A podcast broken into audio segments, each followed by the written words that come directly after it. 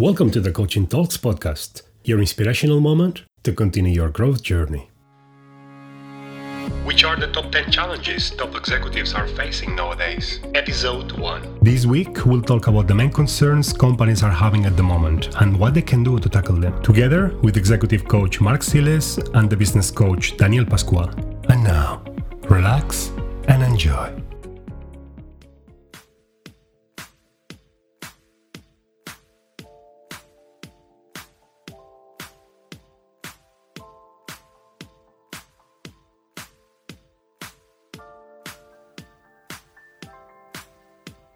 Welcome back. This is Mark speaking. In the current business climate of increasing complexity and uncertainty, there are many shared concerns among CEOs and executives worldwide, regardless of the industry they are in or type of business they operate. We'll visit the main challenges CEOs and executives are facing together with Daniel Pascual. Originally from Germany, he lives in Spain and he is a senior executive and business coach with more than 16 years of experience. He has a long international business background as executive in multinational companies of the chemical and business consulting sector. At the moment, he designs and leads globally advanced development programs and seminars for executives about leadership, business development, communication, and high performance in Vistage. Vistage is the world's most trusted executive coaching company for CEOs with over 23,000 members worldwide. Today we have Daniel on the phone. Welcome to our show. Many thanks, Mark. It's great to be here. It's a pleasure. And I'm open to share with you all what I know. That's great, Daniel. So let's start right away. Which are the top 10 challenges you have observed that CEOs and executives are facing at the moment? Let me share with you what I learned from my coaching clients and the peer advisory groups that I had lead during this last year. For this first podcast, we can start with the top five challenges of my list, mm-hmm. which are continuously appearing in the strategic discussions of the board meeting. So for me, number one is not staying behind the digital transformation. So it is a fact. At the end, technology trends are affecting and will affect even more in the next years unpredictably our businesses. So technologies based on robotics, augmented reality, artificial intelligence, or also challenges that are created by crypto security, or let's say the appearance of cryptocurrency are aspects a CEO needs to be aware of. What I see is that a CEO must not become now an expert in this field, mm-hmm. but somebody who, who can follow the discussion between a clear overview and understanding about the critical point. He must be comfortable leading the internal discussion in the organization with all areas involved so that it is reflected in the strategic reflection of the company. Every day there are hundreds of articles about digital transformation, so it's very easy to be overloaded with information and let's say get confused about what is really going on and coming next. In this situation, you need to focus and identify good and trustful resources. From one of my clients, I got the suggestion to find one or two experts who are involved in real digital transformation process. So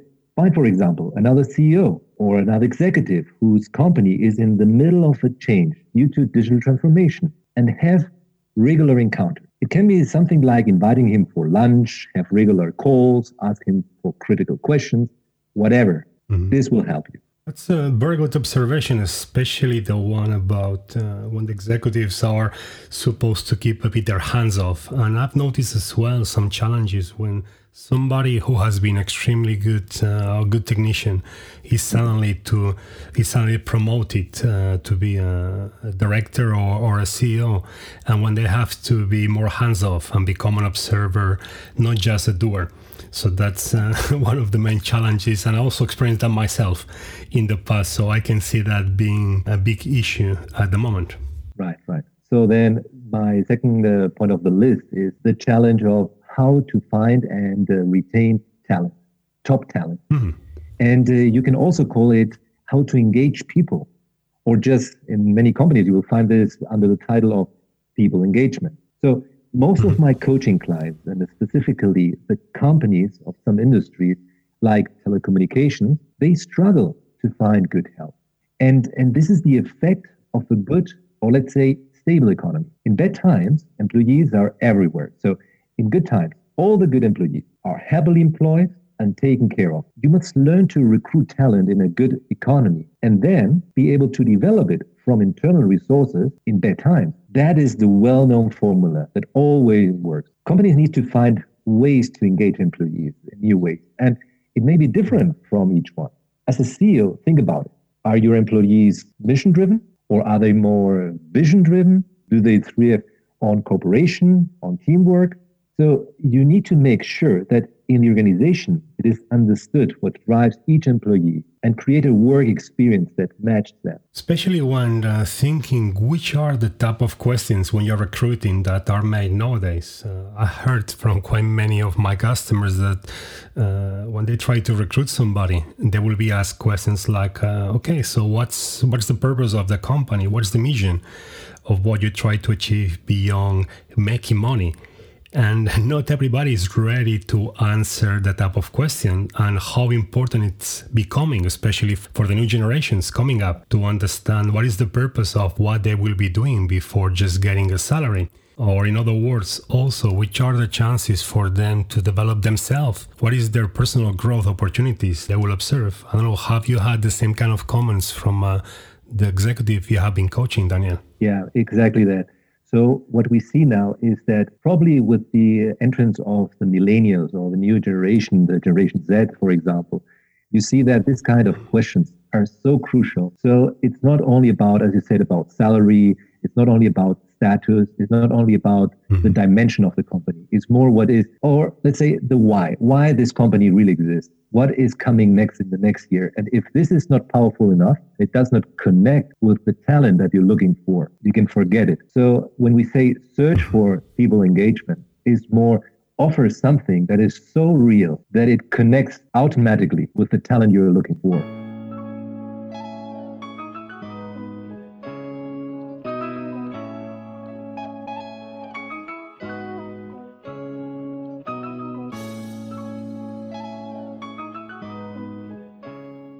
Organization's ability to learn and translate that learning into action rapidly is the ultimate competitive advantage.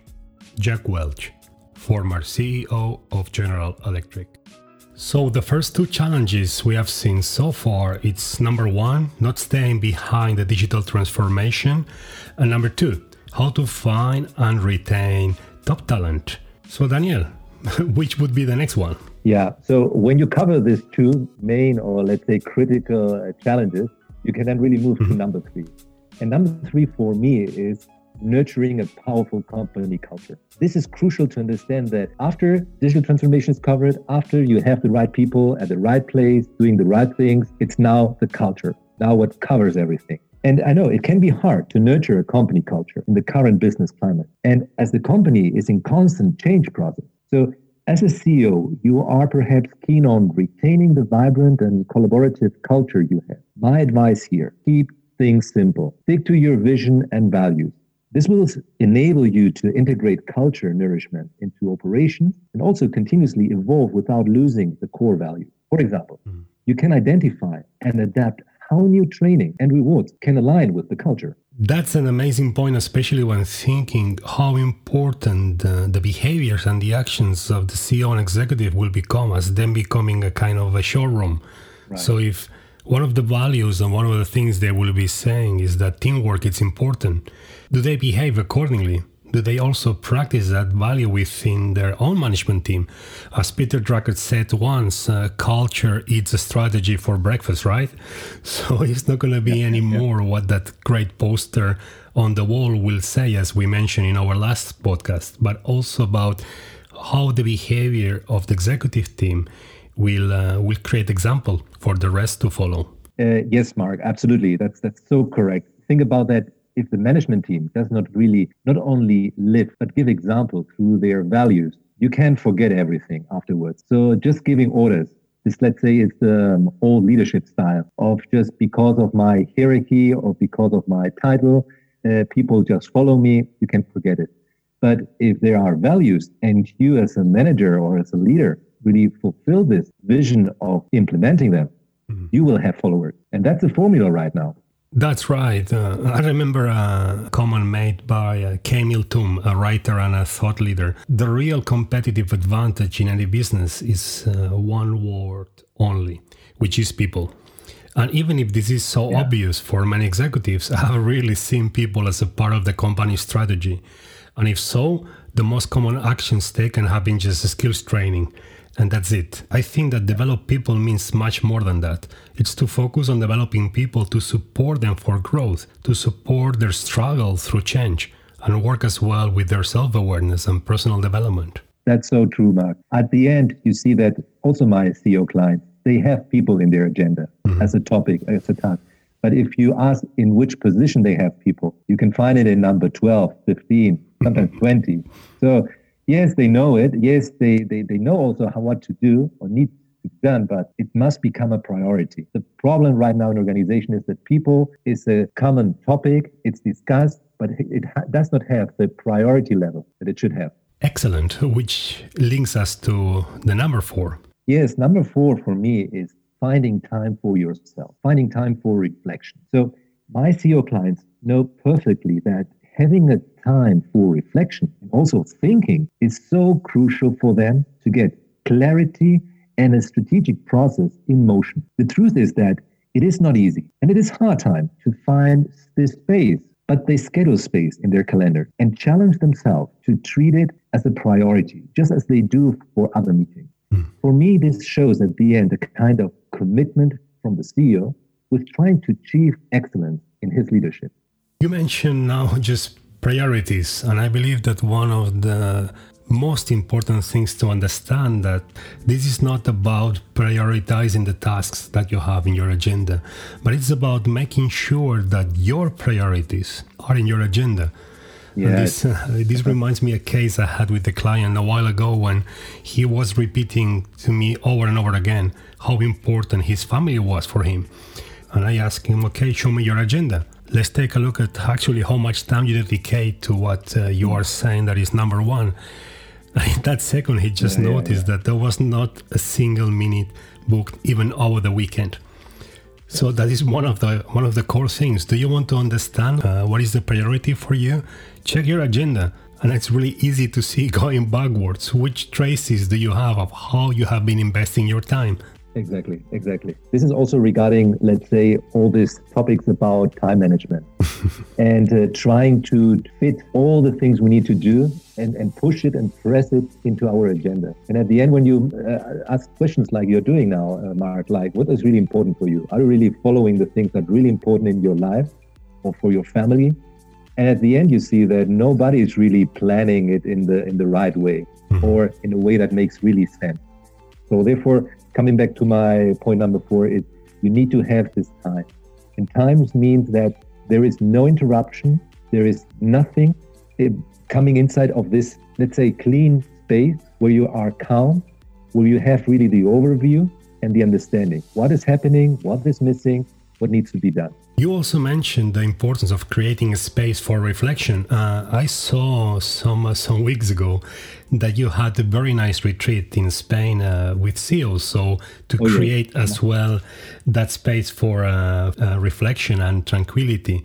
How was that experience? Well, that was an awesome experience the two day retreat I did last December with one of my Vistage group was just an awesome experience because we were in a place, it was in the mountains of uh, Montseny here in Catalonia. And it was not only an enriching experience for the members, but also for myself.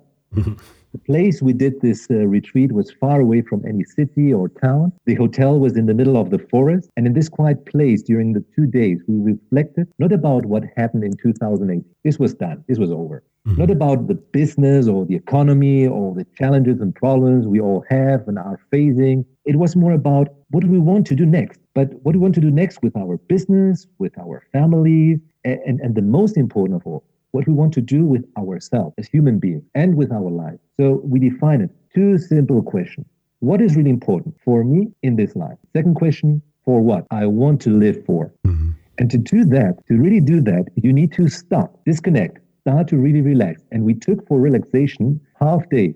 So we did different exercise, but it was so complex to get that kind of relaxation to cut really from the daily job and the daily uh, pressure that then after we really started to be relaxed then we started with the key question so we asked ourselves what was happening and then the great part is about listening mm-hmm. and we need to learn again to listen in a very profound deeply and honest way so imagine these two days were about stopping relaxing asking deep questions, but then start to learn again to listen into ourselves. So if you do this in a trustful and secure environment, like we have in the Vistage group, mm-hmm. so many hard but also beautiful realities will flourish and come up to the surface. This will really, really help you to get back all this clarity and this energy we lose many times during the day, during the week, and over the years. And then suddenly you connect again with all that. And then you can start planning business or planning strategically. And you, you will be really amazed about what you can then start to develop. And this was the retreat for me two days of disconnecting and connecting with yourself. I think that the main point that you mentioned about uh, learn to listen to yourself again, there is a very similar uh, or with the same purpose a retreat we perform every year in Finland, uh, just once per year. It's called uh-huh. Find Yourself, also with professionals and executives in the uh, beautiful, deep uh, Finnish nature. And that's Great. one of the main core benefits that participants are saying over and over again. It's in this hectic world, it's so easy to lose lose connection with oneself. So Absolutely. to be able to yeah. initiate again that dialogue, it's just something that gives so much clarity and calmness that it's uh, it creates uh, a unique uh, unique space. Daniel, what happens then when we decide uh, to undertake this growth journey? But we have to face as uh, as well the reality of the day-to-day issues. Oh yeah. That's that's a great question. Thank you Mark, for uh, bringing this question up. Because yes they, they must be connected in a way. They must go together.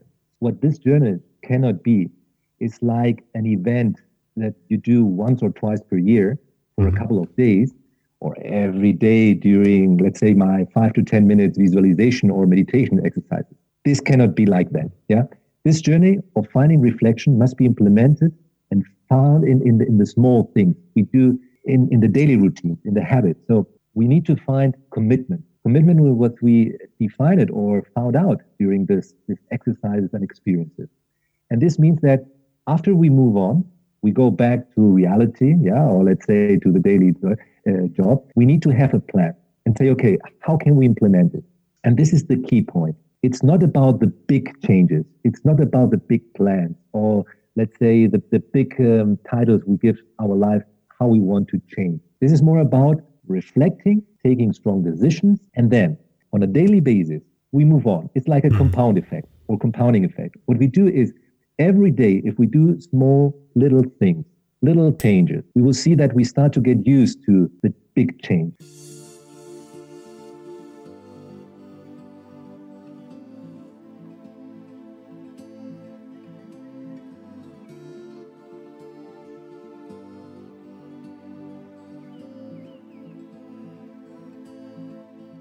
That takes us to the next challenge.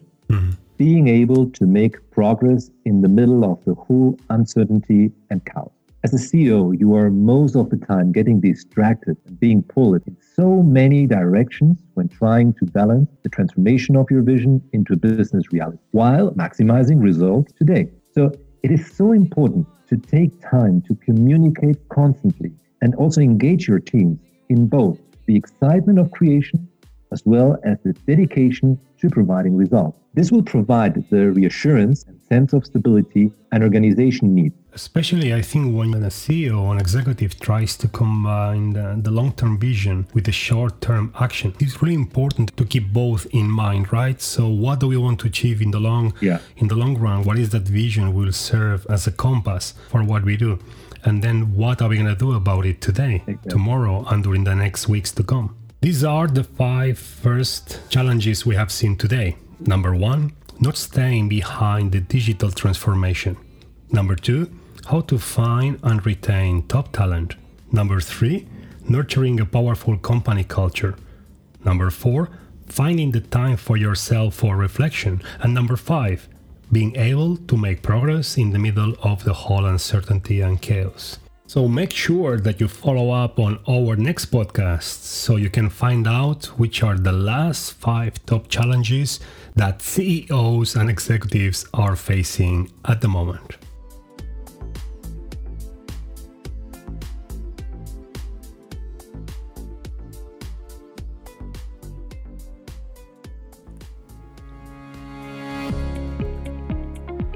Thank you for listening our bi-weekly podcast. And remember, this is about spreading and sharing the knowledge. So feel free to forward this audio to anybody you believe could get any benefit out of it. Coaching Talks Podcast, your inspirational moment to continue your growth journey.